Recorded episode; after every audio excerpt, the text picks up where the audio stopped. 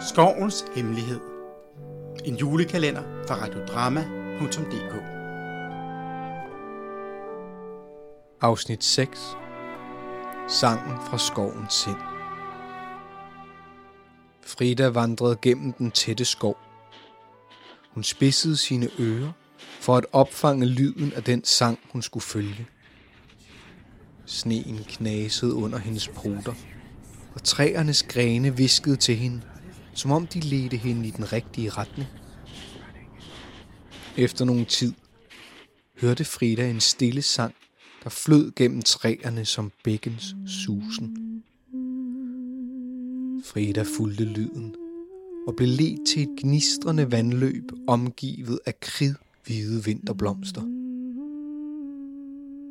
Ved vandløbet stod en yndig elverpige med lange ravnsorte lokker og øjne så dybe som skovsøer. Hun sang en usynlig sang, der fyldte luften med magi. Frida nærmede sig elverpigen forsigtigt. Elverpigen stoppede sin sang. Du er Frida, som skoven har kaldt på. Ikke sandt? spurgte elverpigen. Frida nikkede. Jeg er Frida, og jeg følger skovens spor og gåder. Elverpigen nikkede fortsat.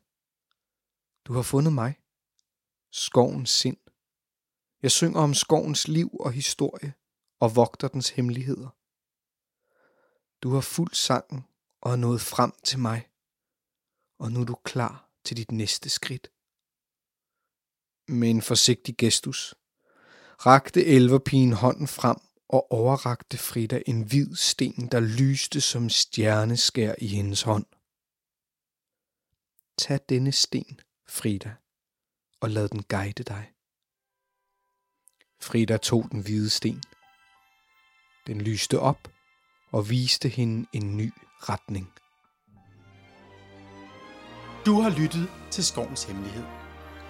En julekalender fra radiodrama.dk Skuespiller Christoffer Helmut Historien er udviklet digitalt via en chatrobot. Herefter har dramatiker Morten Ågård redigeret og sammensat den endelige fortælling. Optagelse Kia Lundsgaard. Se mere på vores hjemmeside radiodrama.dk